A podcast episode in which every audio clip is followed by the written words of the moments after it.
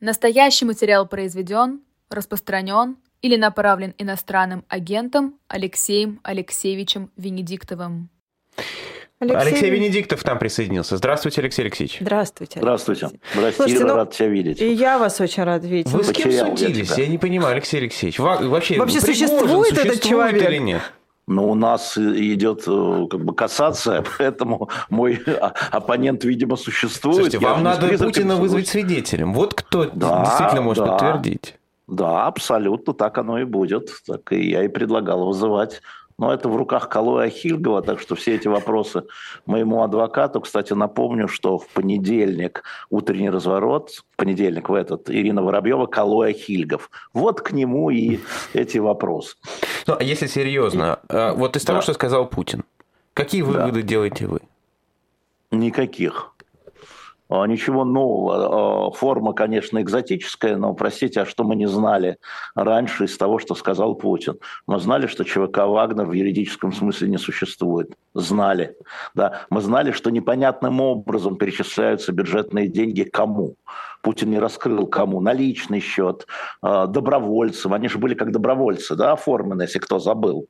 Каждый член ЧВК «Вагнер» был оформлен как доброволец. Собственно, почему потребовался контракт? А, именно поэтому. А, дальше, что там еще? 35 человек, да, знали, Пригожин присутствовал, да, знали.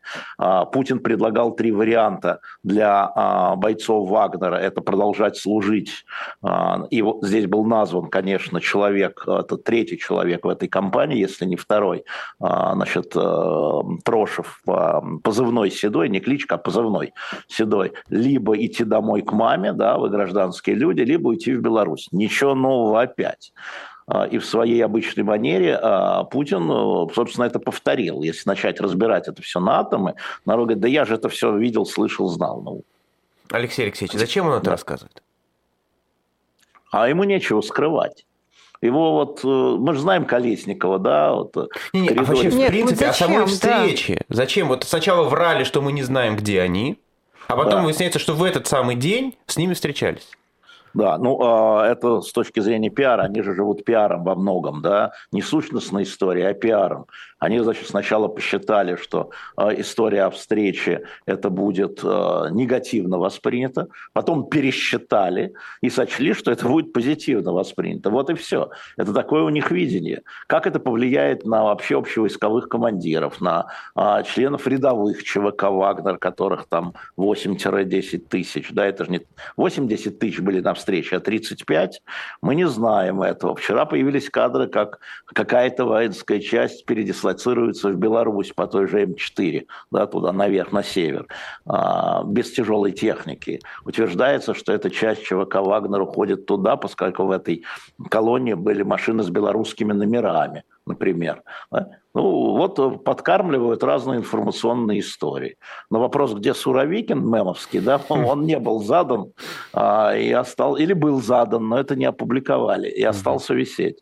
А где он? Вы, у вас нет никаких подробностей? Он не в Москве точно, это я всегда говорил, хотя там выбрасывали, да, он где-то на юге, ведутся с ним какие-то действия, я даже боюсь говорить слово «следственные», то есть беседы, непонятно. вероятно, какие? Беседы, да, непонят, непонятные. А, э, и все больше и больше военных задается этим вопросом, потому что это была его тактика, тактика уйти в глухую оборону и перемолоть наступающие украинские войска, не вести контрнаступление, да, и поэтому вот эта линия обороны а, много такая, это называется там у многих, на многих направлениях, в частности на Запорожском, Херсонском, на юге, называется линией Суровикин.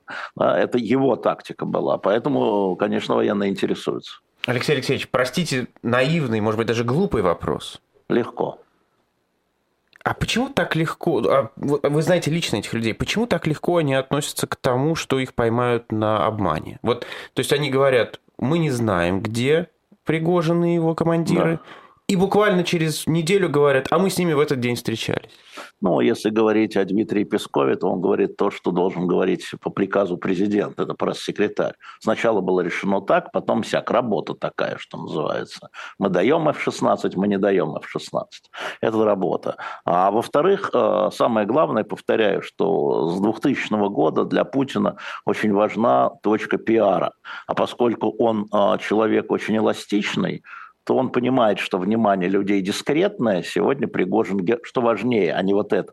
Сегодня Пригожин герой, а завтра он предатель, а послезавтра ничего страшного. Да, люди забыли уже, что он был героем, люди начинают забывать, что он был предателем, но ничего страшного. Это просто с учетом а, Слушай, мнения... Ну, это очень наивно как-то предполагать, что люди настолько идиоты, которые забывают все это на следующий не идиот, это сейчас с учетом а, информационного поля такая вот, э, такое вот у людей восприятие. Вот люди глотают эту а, историю с э, генералом Поповым, а она же ложная. В чем? Она ложная. В штате 58-й армии 70 тысяч бойцов. Какой чат? Вы вообще понимаете, что на фронте, где находится 58-я армия, запрещены мобильные телефоны? Если они есть, они специально запрещены были, потому что по мобилам наводили, э, значит, соответственно, удары. И в Украине запрещены, у нас запрещены. Если они есть, то они есть у командования с определенной долей защиты. Какие чаты?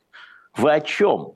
Может быть, это чат среди высших офицеров 58-й армии, э, числом, там, я не знаю, 15 человек, но не более.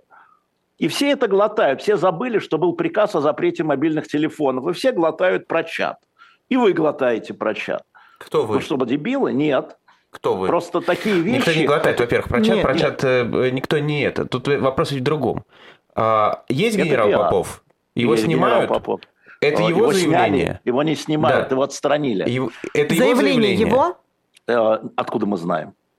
Из, от депутата Гурулева? Да. Наверное, его заявление. Наверное, его заявляли. А оно э, вот чистенько так записано. Очень чистенько, как в студии. Э, в чат оно записано было. Кому он обращается? Он же знает, что у них нет телефонов. По-вашему, кому? Он обращается к Путину. Он обращается к Путину, говорит, я верный солдат. Я старый боевой генерал. Кстати, он назначен был командующим 58-й армии только весной. Только весной, только-только на самом деле. А, то есть он молодой командующий армией, уже когда украинцы шли в контрнаступление. И надо помнить, что такое 58-я армия. Вы знаете, кто командовал до него 58-й армией? Шаманов командовал 58-й армией. Герасимов, генерал-лейтенант, тогда командовал 58-й армией. Это серьезная войсковая сила Южного округа, ну, Северокавказского Южного округа. За ними Чечня, это боевая единица. И вот он, обращаясь к этому, он точно обращается к одному человеку, к Путину.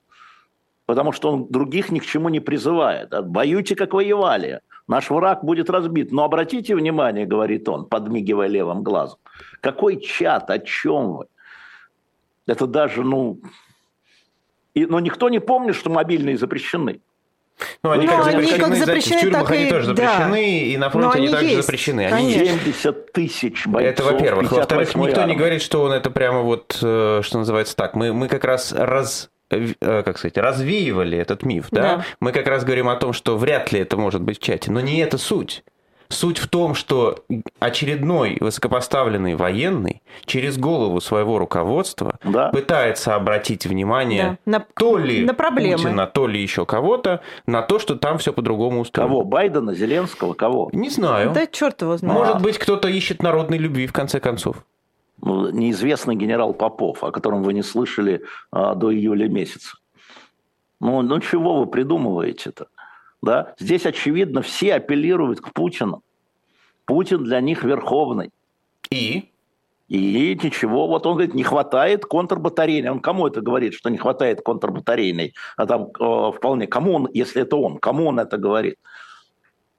Герасимову, которого там он называет? Хорошо, а Нет. а последствия какие-то у этого есть? Что и? Последствия какие-то. Вот он обращается. И ничего. То есть Путин не воспринимает это как реальные проблемы? Я еще не говорил сегодня с Владимиром Владимировичем, я не знаю, что он там воспринимает. А, на самом деле да, мы видели, что э, самое главное было, это то, что серьезные высокопоставленные генералы действительно отстранены. Не генерал-майор Попов, а генерал-полковник Юдин. Вот эта история. Зам Суровикин, зам командующий, командующий военно-космическими силами, воздушно-космическими силами. Командующий отстранен был в одночасье, в один день. Вот эта история. И как это связано с потерей вертолетов и самолетов во время мятежа, и кто давал команды бомбить колонну Пригожина, да, никто ничего не знает, идется расследование.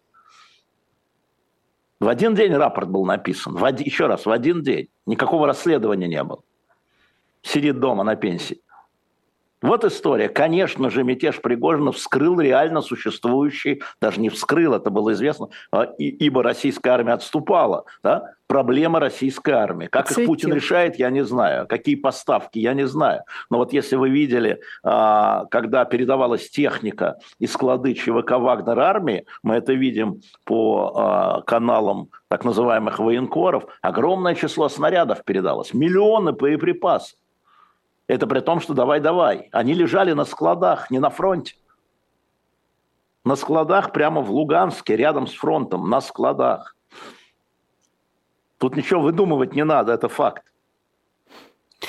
Если говорить о долгих последствиях этого мятежа, как вы видите их реализацию сейчас?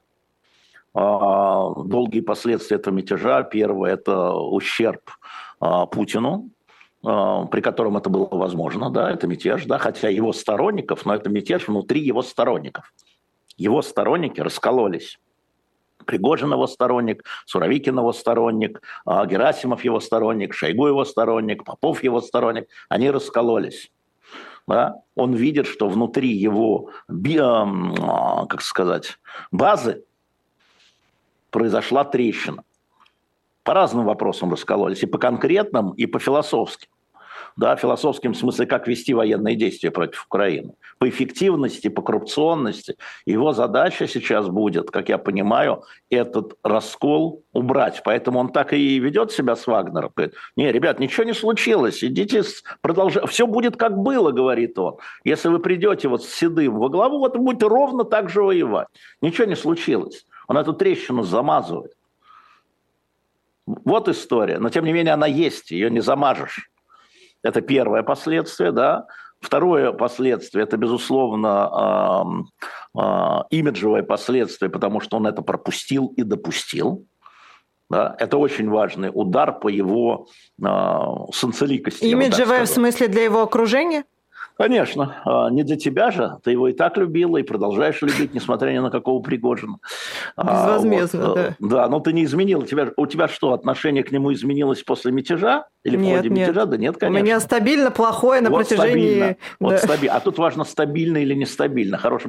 Нет, конечно, это внутри его соратников, да. То есть в этом смысле он ослабел. Ну и возможность повторения, если можно Пригожину, да, это же его шуточка была, я имею в виду Путина, когда он сказал этим командирам, которые пришли к нему, ну вот вы и в Кремле, вы же хотели. Mm. Это цитата. Да-да-да, это да. Колесников написал. Да-да-да, я от Колесникова узнал, я сам ничего не узнал. Вот. Так что на, на самом деле э, абсолютно верный вопрос твой, Максим, что важен не сам мятеж, а его последствия. Он для Путина токсичен, он его ослабляет. Э, и пиарочно ослабляет, то есть в глазах людей, и на самом деле ослабляет.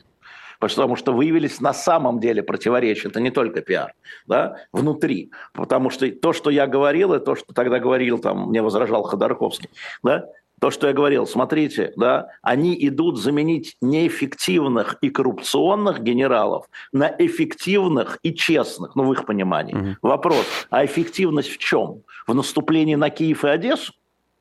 Ну да, он говорит, неэффективно воюем, надо воевать эффективно. Это внутри путинской истории, и это как раз его слабость. И он в этом потерпел поражение. Э, уже. Да, это можно залечить, но я бы сказал так, э, как сын врача, я скажу, но шрам-то останется и будет чесаться. Это не самое страшное.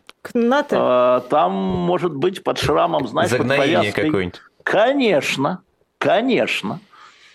Конечно, он потерпел, он пропустил это, он допустил это и пропустил это. Допустил и пропустил. Давайте про саммит НАТО, прошедший в Вильнюсе, Ух. поговорим. Пару слов. Вы, вы, Сколько, э, да. пос, вы итоги написали еще до начала этого саммита. Да. А и в чем вот, они, вот они прочитайте и убедитесь, что я был прав. Ну, потому что, послушайте, вот Максим сейчас э, наш, значит, эту книгу нашу, э, не нашу, а Киссинджера, Киссинджера. рекомендовал. Прочитайте, вы поймете, как сделана американская политика, как принимаются решения из уст человека, который был ключевым в принятии решений военных конфликтов да, на Ближнем Востоке, или в переговорах с Китаем, или с Советским Союзом. Вот эта книга да, Киссинджера, да, э, два тома, она занудная, она скучная, но именно занудные книги, собственно говоря, надо читать, чтобы понять, с чем американцы шли на этот саммит, и не только американцы.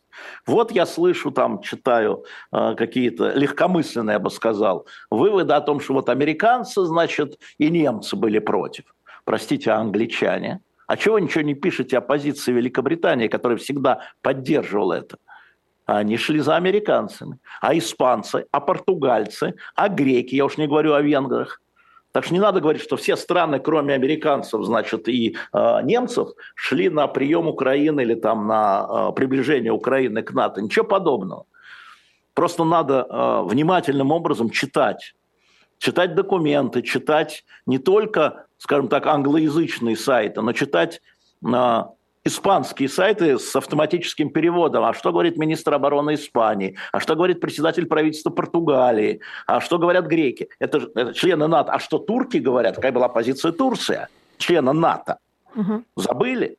Да? Эта история очень сложная. Приема Украины или приближения Украины. И Зеленский прав, когда он абсолютно на мой взгляд, безрассудный твит, безрассудный твит опубликовал э, со, словами, со словами слова, что это абсурд. Вот он летит угу. в Вильнюс и пишет, это абсурд. Не делать график, они же график не дали. Это не дали две вещи. Они не дали график по времени и не дали условий. Мы что должны выполнить, чтобы вступить? Покажите нам. Не дали. И в этом смысле... В смысле, а это разве не прав... очевидная вещь? Должны Нет. закончиться боевые так это Зеленский действия? спрашивает. Это Зеленский спрашивает. Вы напишите на бумаге, что мы должны выполнить и в какие сроки, и мы, и мы сделаем. Да? Нет. Вот в этих вещах этого не было. И вот это вызвало его ярость. То есть вы нам ставите условия, которые мы не знаем. Поэтому, если смотреть внимательно и понимать, как принимаются такие документы, это не то, что США и немцы против Украины и всех остальных 28 стран НАТО. Ничего подобного. Ничего подобного. Алексей Алексеевич, вы во время обмена моряков да. контактировали с э, да. офисом Зеленского. Да. Скажите, на ваш взгляд, вот это вот эмоциональное взвинчивание э, риторики и вообще ситуации, это тактика или вот что он так чувствует? Нет, смотрите, это его совпадение сообщает, он, он политическое животное. Он прекрасно понимает настроение зала, он артист. Да? Он может управлять и манипулировать залом, но он должен ему и подчиняться. Общественное мнение в Украине ждало окончания войны со вступлением в НАТО. Мы вступаем в НАТО, Россия уйдет, потому что иначе это война с Америкой. Да? Ну, понятно. Угу. Всем надоело. А вы что думаете, что Украина хочет войны, что ли, чтобы убивали, стреляли? Нет, вот мы вступим в НАТО, Россия уйдет, и все, и будет мир. Вот что они ждали. Не вступили в НАТО, не приблизились к НАТО сейчас. И Зеленскому нужно было показать, что он не вместе вот с этими э, в смокингах, а со своим народом. Он это почувствовал и поэтому опубличил. И поэтому он очень хитрый, он умный, но он э, очень тонкокожий насколько я помню, да, он зал чувствует, вот знаешь, он настроение зала на сцене, со сцены, он это чувствует. А, и в этом смысле он прав. Потому что ему в данном случае было важнее. Но, конечно, с точки зрения э, европейцев, западных, он перегнул палку в публичной полемике. Потому что для них, в отличие от Украины, публичная часть – это часть политической жизни, да, сущностная. И э, когда тебя публично вот так, а ты сделал все, что мог, понимаешь, и там серьезные Мы были вам не Амазон, да. Да, ну, э, Уоллес действительно, Уоллес один из человек, министр обороны э, Великобритании, это, это один из людей, который внутри европейского сообщества один из самых боевых людей в поддержку Украины. И ему тоже стало обидно. Им обиднее всего это слышать, конечно. Да, тем, кто больше помогал, тем и обидно, конечно, да. конечно. Поэтому, но там же главное другое. Вот история с Украиной и даже со Швецией и даже с, с э, Турцией затмила главное. Они поменяли стратегический план а, НАТО в Европе. И за криками, и за шоуами никто не увидел создание трех, э, трех театров военных действий. Каких трех театров действий? Арктика. Чего? Арктика. Практически военный округ. Швеция. Чего? Какая Арктика? Там ничего не происходит. Арктика. Отдельное военное направление. Да? И более того, назначили ответственных разных стран за поддержку тех или иных точек. Там Канада за Литву, там кто-то еще там за Латвию, кто-то за...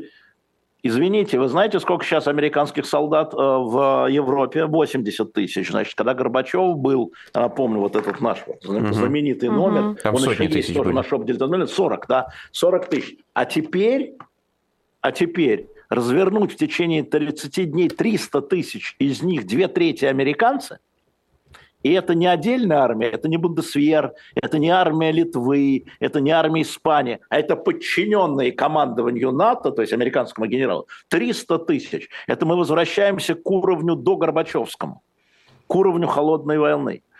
Сейчас там 40, а будет 300 будет 300 или там 160 американцев, да, было 40 тысяч, будет 160, сейчас 40, а будет 160. Сейчас Причем 80, уже. Я, сейчас уже 80, угу. уже 80. И это не, столько, то, то, не только про Россию, это еще и про Китай. Ну, вряд ли в Румынии и Китай. Там, Нет, кстати, не в Румынии. Обсуждался... Если мы говорим про Арктику, то арктические да. учения Китай там проводит регулярно да, уже. Верно, но это один из трех. Угу. А есть еще южный фланг, а, так называемая Венгрия, Румыния, где там французы уже развернули там порядка двух с половиной тысяч бойцов в Румынии. То есть на самом деле, на мой взгляд, саммит НАТО – это про это. Это про выстраивание второго железного занавеса. Военного, не идеологического, военного – и вот в этом смысле, конечно, саммит НАТО – это успех, потому что многие страны не готовы были а, поставлять своих солдат, но в результате консенсуса они вернулись и подтвердили тему 2% ВВП военные бюджеты. Да? Это то, что Трамп, кстати, требовал в 2016 году. Угу. Чем мы там, НАТО содержим, да. там у немцев 1,2. Сейчас выйдем там, и все, да. Да, сейчас выйдем и все. А он сейчас может вернуться, один из шансов, да, а там уже все, опа, с двумя процентами, как хотел дядюшка Трамп. Как хотел дядюшка Трамп. Эта история, вот саммит НАТО, мне кажется, надо смотреть в наращивание сил быстрого реагирования. А это сила быстрого реагирования.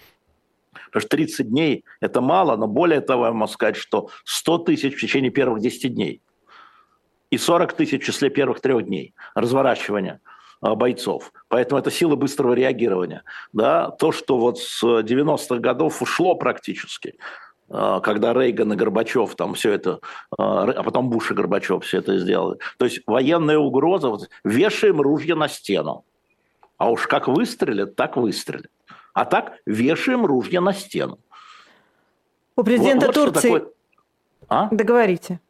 Нет, а вот что такое, на мой взгляд, куда я смотрю. Угу. Там Э, в саммит НАТО, да, угу. это вот э, военное противостояние, есть военные действия с Украиной, нет военных действий с Украиной, перемирие, не перемирие, а они будут стоять. Угу. Вот в чем история.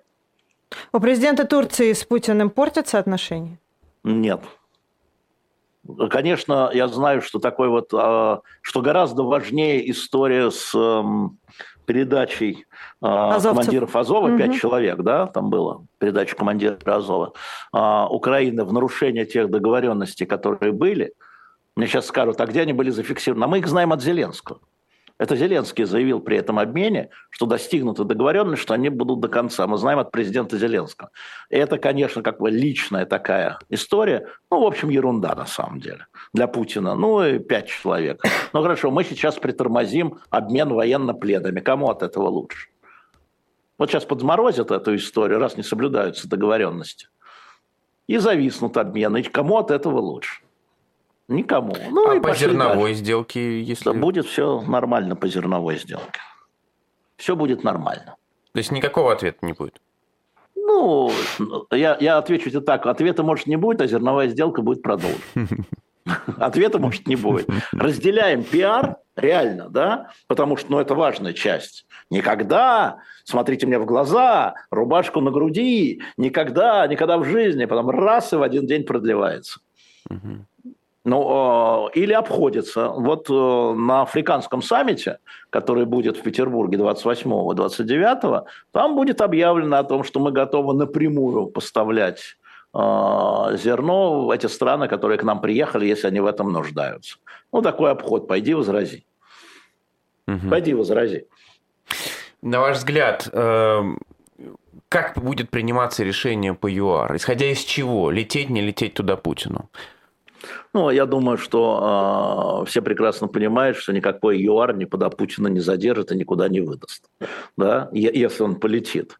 Но мне кажется, что дополнительный фактор на самом деле – это история с последствиями мятежа Пригожина оставлять страну там на две минуты, слетав там в Узбекистан, это туда-сюда. Подлетное время, как Путин, да, все время в разговоре, не учитываешь подлетное время, как он мне говорил. Подлетное время такое, а из ЮАР подлетное время другое. Можно ли оставлять, когда еще не все трещины замазаны? Я думаю, что это будет главным аргументом. Потому что прекраснейшим образом все по видеоконференции общаются. Вот. А, ну, насколько я знаю, на вчерашний день решение еще не принято. Угу. Давайте еще э, поговорим об одном э, человеке. Анатолий Чубайс опубликовался под э, именем своим, но, соответственно, под титулом «Независимый исследователь из Глазго». Да, правда, он в Шотландии, я проверил. С ним переписался. Он в Шотландии, это верно. Ну, как вам, в принципе, такое, что называется? Хорошо, а если бы он был профессор Иерусалимского университета, нормально? Или если бы он был профессором Сорбона, как Гуриев, нормально? Или если бы был профессором Будапештского университета или Иллинойского университета. Почему такое отношение к Глазго? Я ему завидую. Мы с вами просто Шотландию очень любим. Глазго или Чубайсу вы завидуете? Глазго, конечно. Хочется в Глазго, да. А, у меня Глазго память это, кто помнит из наших а, Шотланд. Да. Откуда в первый раз мы узнали название этого города? От Жюль Верна, 15-летний капитан. Корабль вышел из Глазго. Но, да. Алексей Алексеевич, тут ведь вопрос не в том, что он в Глазго, он мог бы быть действительно но, в любой точке да, мира, хоть вот, в Йоханнесбурге, вот. да? Совершенно верно. А, но он при этом публикуется в журнале, то есть он, РАНХиГС. да, было, было молчание. Вот он публикуется да. в журнале, так или иначе связанном с государством, где абы кого, наверное, да. тоже бы не стали бы, врага не стали бы печатать. Значит ли это, что Чубайс не предатель, не враг, а просто вот Чубайс отошел. не предатель. А, в понимании Кремля Чубайс не предатель, не враг. Он уехал с согласия Путина. Ну, ну, четко надо понимать. А, и, может быть, он, он понимает, там, никаких договоренностей, наверное, не было, но он понимает, что а, значит, э, если он выступает против, публично, да, словесно против военных действий, он превращается в предателя и врага. Он не выступает, против этого, да, он не говорит, он не говорит слова, которые говоришь там ты, Ира или я, он не говорит этого. А, вот и все. И да, он, в принципе, насколько я знаю, Путин пару раз говорил, а что Толя уехал, пусть возвращается, чего он испугался. А, вот такая история была. Верно, он, он, конечно, не член команды Путина в этом смысле, в военном смысле. И он, конечно, очевидно, раз он уехал, он не одобряет эту историю, но он это не произносит. Но интересно, Ты произносишь, я произношу, он не произносит. Интересно, что э, даже не обязательно члену команды Путина осуждать режим или что-то заявлять подобное, чтобы спокойно работать, ну, в том же Глазго. Ну, я не знаю про слово «спокойно». Ну, хорошо. Работать. Работать, да, без слова «спокойно». Не уверен, не знаю, мне довольно сложно это сказать, но а, он, э, я, я уже ответил, он не считается Кремлем предателем. И тут вопрос в том, как другая сторона. Потому что мы видим, что это против россиян вводятся санкции, никому нельзя просто по факту российского паспорта открыть счет и так далее. А тут человек из команды Путина, и угу. он не делает никаких ритуальных заявлений, да. не делает никаких там ритуальных разоблачений. Ну, как бы все принимают это, эти правила игры тебе подкинуть телефон министра внутренних дел Великобритании? Ни в коем случае. Я могу. Я пытаюсь просто Ты, Максим, понять, донос как публично работает. делает нет, сейчас. Нет, наоборот, ну, как бы пускай. Пускай все, все цветы цветут. Я, я, я, я скорее о том, это же ну, показывает и другой элите путинской, что типа... Вы, так ну, можно. Так можно. Ну да, конечно, так можно. А, и, так, и так и бывает, никто не арестован, и кто-то под санкциями, но здесь нужно опять да, вводить параметры санкций, потому что на самом деле, еще раз повторю свою позицию, что все эти санкции, которые вводятся персонально, а, они неэффективны. Мы видим а, подобные санкции, я говорю о персональных сейчас санкциях, да, не, не о... Да, ну и что, существует Иран, 79 -го года санкции, так, почти 45 лет, против элиты. Элита живет в Иране отлично. Услышьте меня слово «отлично». Элита живет в России отлично? А, элита живет Неплохо, в России, в России, да, да, отлично. И в Корее, я вас уверяю, Северной. И члены семьи Северной и члены семьи диктатора учились в Швейцарии. Отлично. Вот что такое персональные санкции. Кого это удивляет? Никого. Да, потому что они неэффективны в целях, в целях достижения вот, да, там, Но меня это удивляет, элит, потому там, что мне, мне кажется, что, конечно, элита стала хуже жить. У тебя, ну, За конечно, последний год как минимум. Ну, что такое хуже? Это же они определяют. Так, конечно, хуже, потому ну, что летать они перестали... не могут, там, я не знаю... Ничего страшного, они здесь живут, у них здесь дворцы. Не волнуйся. Это тебе хочется, э, извини меня, сидеть под Триумфальной аркой, там, под Бранденбургскими воротами. А они на Кутузовском Желательно потом прямым аркой. рейсом до Москвы. Да, да, да, да. Слушай, это, это мелочи по сравнению с военными действиями, с количеством потерь. Вчера кто-то написал, какое-то исследование было, не помню чье, а, может быть, вы мне напомните, кто являлся главными бенефициариями военных действий из олигархов. Потанин. Да? Потанин, да. Потанин и Вексельберг, по-моему, угу. два человека. Да? Ну, кто-то на этом получает всякие прибыля. Прибыля, да. Поэтому на, сам, на самом деле, а, повторяю, что мир очень сложный. И э, живут люди, да, по-разному, в том числе в заграницах. Но я вам могу сказать, мне кажется, что Чубайс рассматривается, если уж отвечать на вопрос Максима, а, Чубайс рассматривается западными элитами как будущий возможный переговорщик с будущей, с постпутинской элитой. Они его сохраняют на всякий случай, мне так кажется. А, и я представляю, что мое кажется верным. Потому что, безусловно, я уже рассказывал в вашем же эфире, что внутри а, европейских элит сидят а, команды, которые на потом, которые не вот про сейчас, вот у Макрона закончится срок, а Франция никуда не денется. Вот у Байдена закончится срок, а Соединенные Штаты никуда не денутся. А что будет потом, когда остановятся военные действия, когда, может быть, уйдет Путин? Да? Кто будет разговаривать? Кто будет разговаривать с оставшимися путинскими элитами? Там, с Патрушевым, с Нарышкиным, там, с... Кто? те, кто вот переждал это на Западе, да, такие люди, как Чубайс, такие люди, как Кудрин, которые с ними на «ты». Не Ходорковский же будет с Патрушем разговаривать, и не Каспаров же будет с э, Кадыровым А чего бы нет? Зависит же от расклада, как... Они, потому что они с ним не будут Я бы очень хотел посмотреть на разговор Каспарова с Кадыровым, откровенно говоря. Вы меня за за заинтриговали. И Ходорковского с Патрушевым Это меньше интересно, честно ну, говоря. Кадыров Каспаров? Кадыров Каспаров. Ну, это когда сидишь в безопасности, понимаешь, где-нибудь, либо в Липецке, либо в Берлине, подальше от их разговора, я так думаю. Но на самом деле это серьезный вопрос. Сидят группы, которые изучают, что будет потом. Вот сегодня Путин сел на самолет и улетел на Афон, постригся в монахи. Кто будет разговаривать с теми, кто остался? Кто так а почему они Чубайса будут слушать? Я все равно не понимаю. Что Если для? Путина Чубайс не предатель, в том смысле, что он уехал, но для этих же он предатель, потому что он нет, уехал. Нет, конечно. Почему нет? Нет, конечно. Они же тоже думают о после Путине. Они тоже... А, они с кем будут разговаривать? С Ходорковским и Каспаровым? Так а зачем им разговаривать с человеком, который в сложный период для страны бросил все и уехал, значит, наслаждаться жизнью? Вот именно поэтому, Ира, ты никогда не была в путинском окружении. И не... Именно поэтому, потому что ты не понимаешь. А это люди, которые играют на, в основном на много опций. Понимаешь? Пытаюсь. Не надо представлять их э, каменными, упертыми дебилами. Они да, вполне себе гибкие и эластичные, как политики. И поэтому такие люди, как Анатолий Борисович, Алексей Леонидович, э, в разговоре с Сергеем Маратовичем могут пригодиться.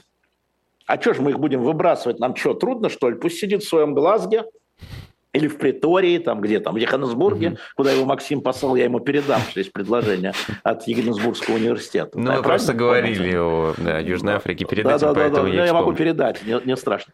Вот. Я бы скорее его в Берлин бы пригласил. Да-да-да, ну пригласи. А на, на самом деле с кем разговаривать-то? Это, и мне кажется, что вот эта главная история – в том, почему и Запад понимает необходимость подобных людей, поэтому он может спокойно это делать. И в окружении Путина это понимает, да и Путин это понимает. А вдруг и Путину придется разговаривать, а через кого? Я вам напомню, что Чубайс уже назначался посредником, да, там, не один раз и при Ельцине, и при Путине с международными организациями. Все знают, мобильный есть, что его травить? Ну, там есть несколько олигархов, которые хорошо... Олигархи – это кто? Ну а Чубайс вот кто, кто сейчас? Как представляется? Исследователи из Глазго? Вот так с исследователями из Глазго и надо разговаривать, а не с олигархами. Нежирными котами. Еще одну тему, которая касается э, Путина, Байдена и так далее. Байден сказал, что на месте Пригожина он был бы осторожен с тем, что угу. ест. На ваш взгляд, это троллинг? Нет, это не троллинг. Это такой образ о Путине, который уничтожает физически а, предателей. Тут все вспомнили про Березовского, тут все вспомнили про Литвиненко, тут все вспомнили про Скрипалей, я когда общаюсь с западными дипломатами, эта тема постоянно присутствует. Я уже говорил, что в первый же день после путча мне один европейский посол сказал, что я бы на месте Пригожина а, снимал квартиру не выше третьего этажа и не подходил бы к открытым окнам и балконам. Да, то есть это общее представление о, о том, как Путин расправляется с предателями. И вообще, я должен сказать, что сравнение с Березовским, мне кажется, несомнительным. Никто сказал сомнительно. Обязательно, обязательно не про, сомнительно. про Березовского сейчас Отдельно, поговорим, да. э, да. Как, как сравнение с Пригожиным. Но, может, я что-то пропустил, но Березовский же вроде бы не убит официально. Мне очень нравится слово «вроде бы». Выдели его, пожалуйста. Еще официально. При расшифровке, да. при расшифровке выдели слово Нет, «вроде А какие бы». последние, ну, как говорится, об этом? Как, как, как... Дело о смерти Березовского не закрыто в английском Скотланд-Ярде. До сих пор? Да. Угу. Тогда возвращаясь к сравнению э, с Березовским. А, ну, смотрите, да, вот э, Березовский и Путин были очень близки, да, Володя, Боря. Мы знаем, как, э, и мы знаем эту историю сертифицированно, о том, что когда, значит, Примаков уже собирался вроде бы Березовского то ли арестовывать, да, то ли изгонять из страны во время э, дня рождения его жены, причем гражданской жены, то есть неофициальной жены, а Путин, директор ФСБ, с букетом цветов явился к нему на квартиру, понимая, что все смотрят и так далее. И когда Березов сказал, Володя, ты зачем? Говорит, а для чего тогда еще нужны друзья? Да? И это был, когда Березовский был в опале. Они были очень близки. После подлодки «Курск» а, это был мятеж. Мятеж Березовского и УРТ Доренко. Путин это расценил как мятеж, как предательство. Реально. И приказал отобрать у Березовского все. И когда Волошин сказал Березовскому, глава администрации, я напомню эту историю, кто не помнит, что давай, отдавай акции ОРТ, да, Березовский ему сказал, я не верю, я тебе не верю, ты для меня никто, вот Путин мой товарищ, я хочу от него это услышать. И Путин согласился на встречу. Уже после мятежа, уже после того, как УРТ там все сказала про него, после того, как Доренко уже там его сказал. И они встретились в кабинете Волошина, Путин пришел в его кабинет, и Березовский начал ему говорить, там, законы неправильные, люди неправильно поставлены, люди твои плохо работают, дают тебе плохие советы. Путин сказал, стоп, значит так, ты акции ОРТ отдаешь, это сказал Березовский, и мне подтвердил Волошин. Мне сказал Березовский, мне подтвердил Волошин. Так ЦРТ отдаешь, я тебе разрешаю, уезжай, если хочешь, чтобы глаза мои твои не видели. Это наш последний разговор. Все. И вышел. И когда э, Березовский сказал, ну, у меня же там журналист, Эрнст, Волош ему сказал, мы уже поговорили. Они вздохнули с облегчением, что ты уходишь. Эрнст до сих пор генеральный директор. Был и остался, так же, как командир Вагнера. То есть, если вглядеться в эти приемы Путина, да, он перевербовал журналистов ОРТ, вам со мной будет лучше, чем с Березовским. Березовский конченый. И я думаю, что такой же был разговор и э, с вагнеровцами. То есть натура Путина в вербовке, она такая. А вот тогда вот это э, по-другому даже играет, то, что он рассказал, о том, что он начал предлагать, э, командиры Вагнера кивали, да. но там сидел сам Пригожин, который сказал нет, и поэтому типа сделка не состоялась. А мы не знаем, состоялась она или нет. Угу. А вот теперь мы подождем. Но, но такое ощущение, что ему важно рассказать, что я-то завербовал. Нет, ему важно было сказать, что я предложил, я хороший. Угу. Ну да, да, да. А если, а если вы отказались, это уже на вашей совести. Угу. Как там журналисты НТВ раскололись, я вам напомню. Ну, те, кто не захотел служить новому НТВ, ну и вот и растворились в пространстве. А те, кто остался, да, те продолжают по сию пору служить. И неплохо.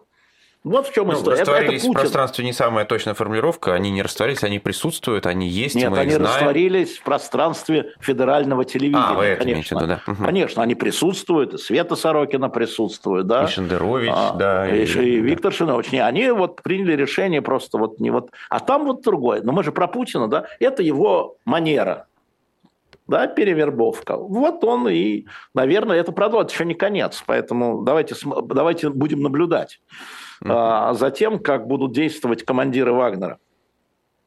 Потому что если а, он постепенно начнет, э, он же унижает сейчас путем телевизионных программ, Пригожин сейчас унижается, да?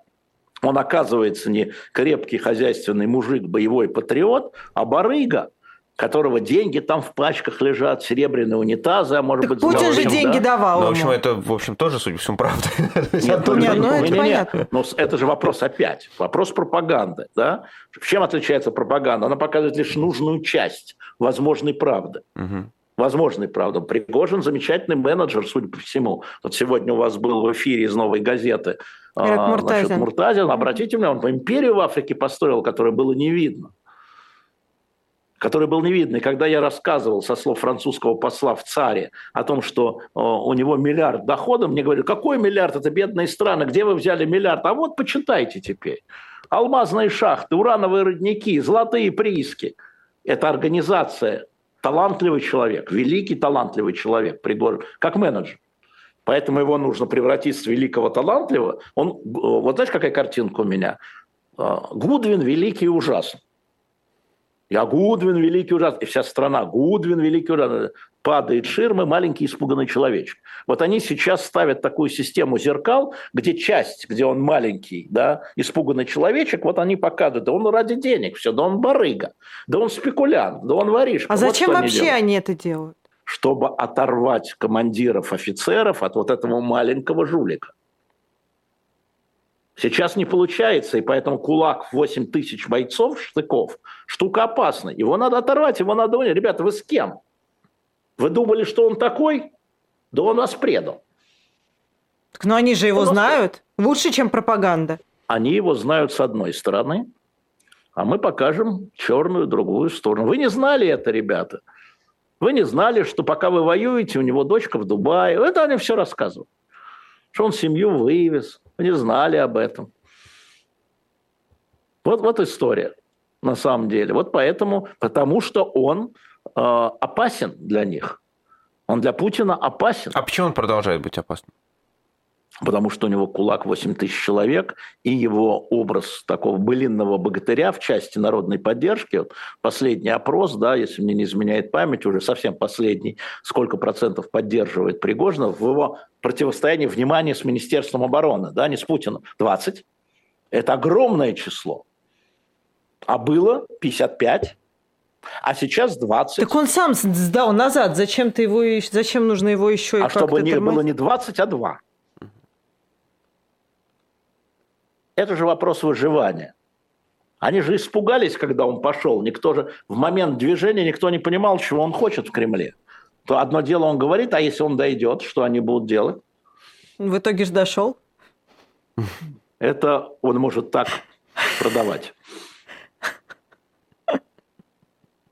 Следующую тему, если, Давай, если да, хорошо. мы успеем еще парочку буквально. Минут. Я хочу вас спросить про э, дела по госизменам. На ваш взгляд, это э, какая история? Это история просто кто-то отчет делает?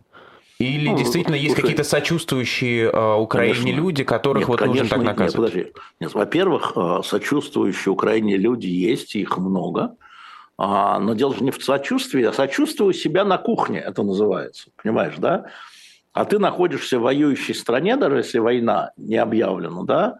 Значит, э, будем хватать и, во-первых, наказывать жестко. Ну, для меня история с Гориновым самая главная, да, вот Угу. Но она и самая первая. Самая первая, да. И она самая главная. Вот, понимаешь, вот, вот, да? А, вот такая история. А во-вторых, надо хватать еще людей, которые вызывают отторжение по другим параметрам у населения. Не только предатели, но еще трансгендеры, еще ЛГБТ и так далее, и так далее. Надо вот таких людей, там, кривых, косых, да, когда отвращение вызывает у большой части населения. Отвращение или непонимание, или понимание, они и так чужие.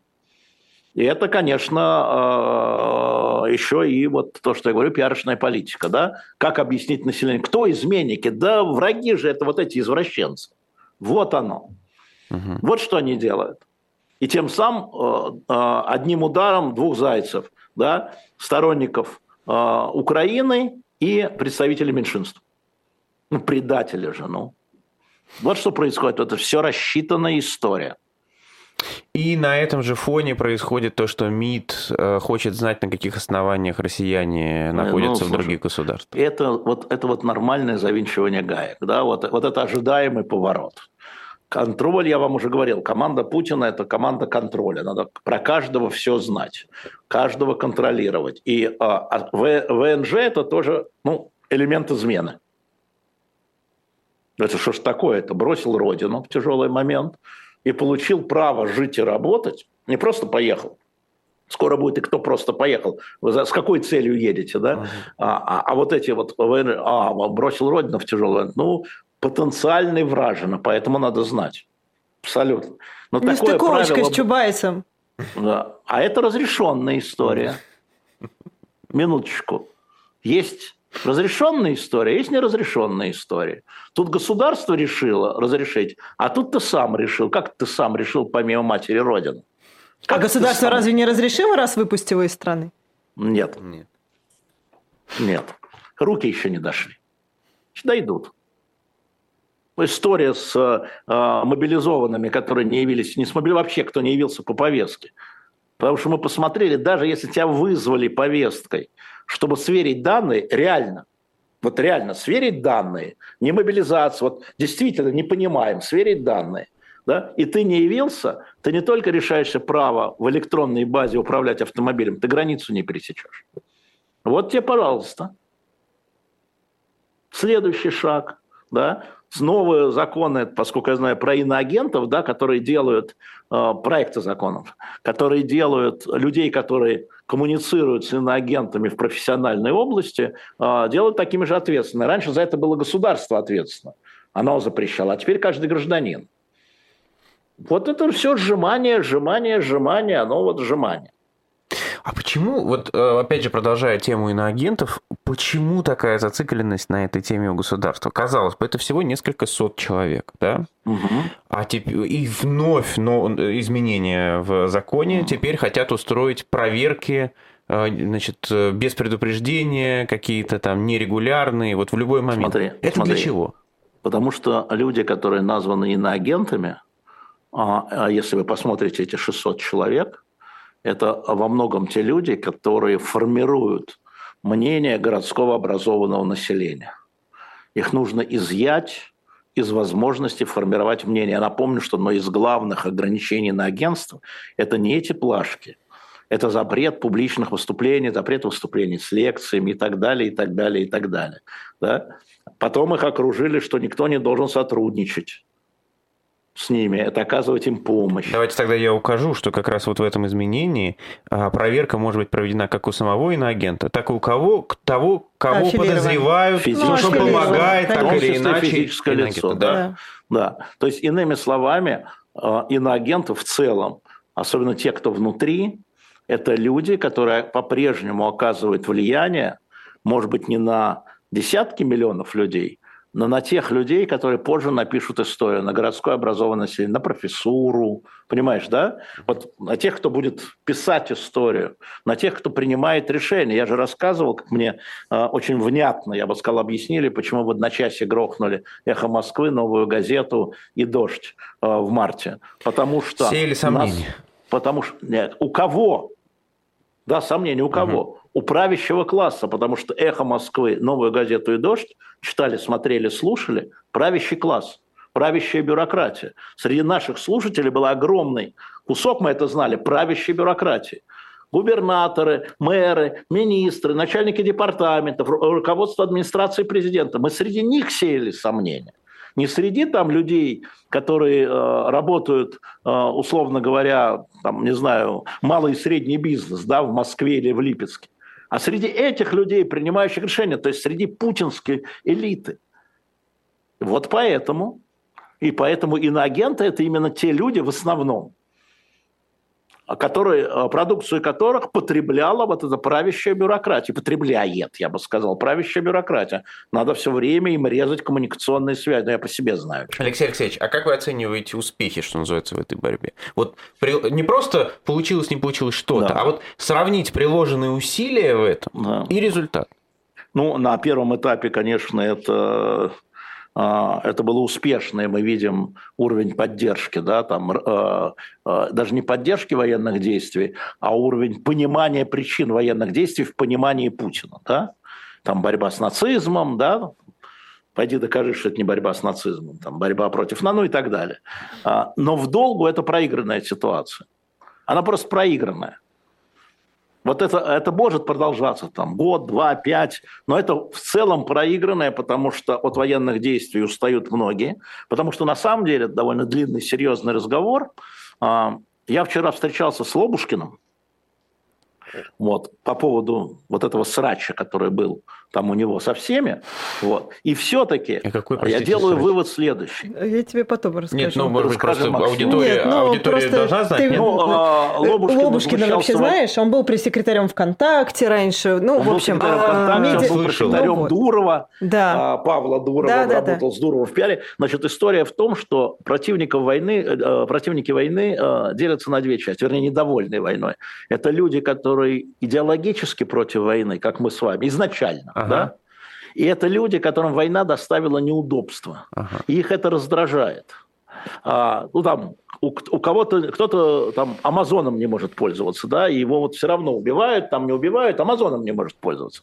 Кто-то за границу не может летать, да, кому-то визу не дали, у кого-то цены повесились на продуктовую корзину, как вследствие войны. Угу. И а, я говорю, что эти люди в принципе союзники, потому что война выводит их из зоны комфорта, либо идейного, как мы с вами, потому что нельзя убивать да, ради этих целей, либо бытового, от того, что цены повысились.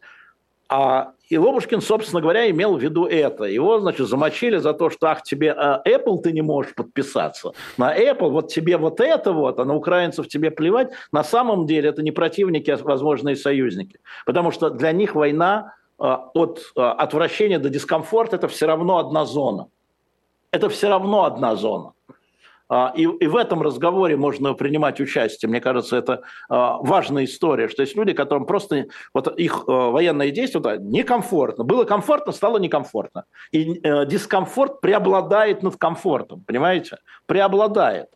Даже если правильно все, НАТО, нацисты, все. Но, блин, я не могу по Амазону книжку заказать это союзник. Угу. Это союзник. Хочешь заказывать книжки по Амазону, выступай против войны. Вот история на самом деле.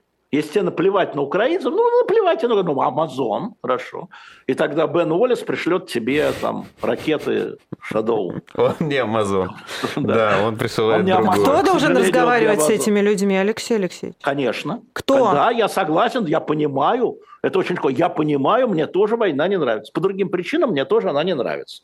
Ну, мы ты с тобой должна, союзники. в общем. Ответ Алексея Алексеевича, ты должна говорить с этими людьми. Конечно. Конечно. Так мы Потому пытаемся. что у вас общая база война ухудшила. Сколько? Вот 897 тысяч, значит, э, переходят. А Я имею в виду по, по, э, подписок уже на живом гвозде 897 тысяч. А То есть прибавляется? 98 ты не перезагрузила. Значит, Я напомню, что друзья, лайки Владимир Пастухов поставил задачу, чтобы к следующей среде было 900, 900 тысяч плюс один. Значит, надо выполнять, поэтому подписывайтесь на канал, иначе Пастухов вдруг нас бросит из-за этого, и мы будем брошены Вы женой. правы, 898, черт. Ну да, я да, 898, 2000. Подписывайтесь на канал, привозите своих друзей. Кстати, у нас теперь можно донаты осуществлять как? Криптовалютой у нас там есть дополнительный QR-код, обращаю внимание на это, помимо русских карт, иностранных карт и подписок, криптовалюта. А, вот. Но лучше, конечно, вот, вот, вот и Киссинджера я вам рекомендую. Конечно, чтобы понимать, понимаете, очень трудно продраться через перевод. Но чтобы понимать и предусказывать, как будет действовать американская машина, вот эта вот машина, надо понимать, кто и как принимает решения. На основе чего? Что такое американская идентичность? Идентичность американского общества. А для этого надо читать, а не, не только твиты читать, мои, предположим, да, или вот Курникова. Иногда сначала хотя бы твиты. Спасибо хотя большое. Твиты, да. Да. Алексей Венедиктов, живой гость. Обязательно ставьте лайки, подпишитесь, если еще не подписались. Да. А, всем пока. Пока.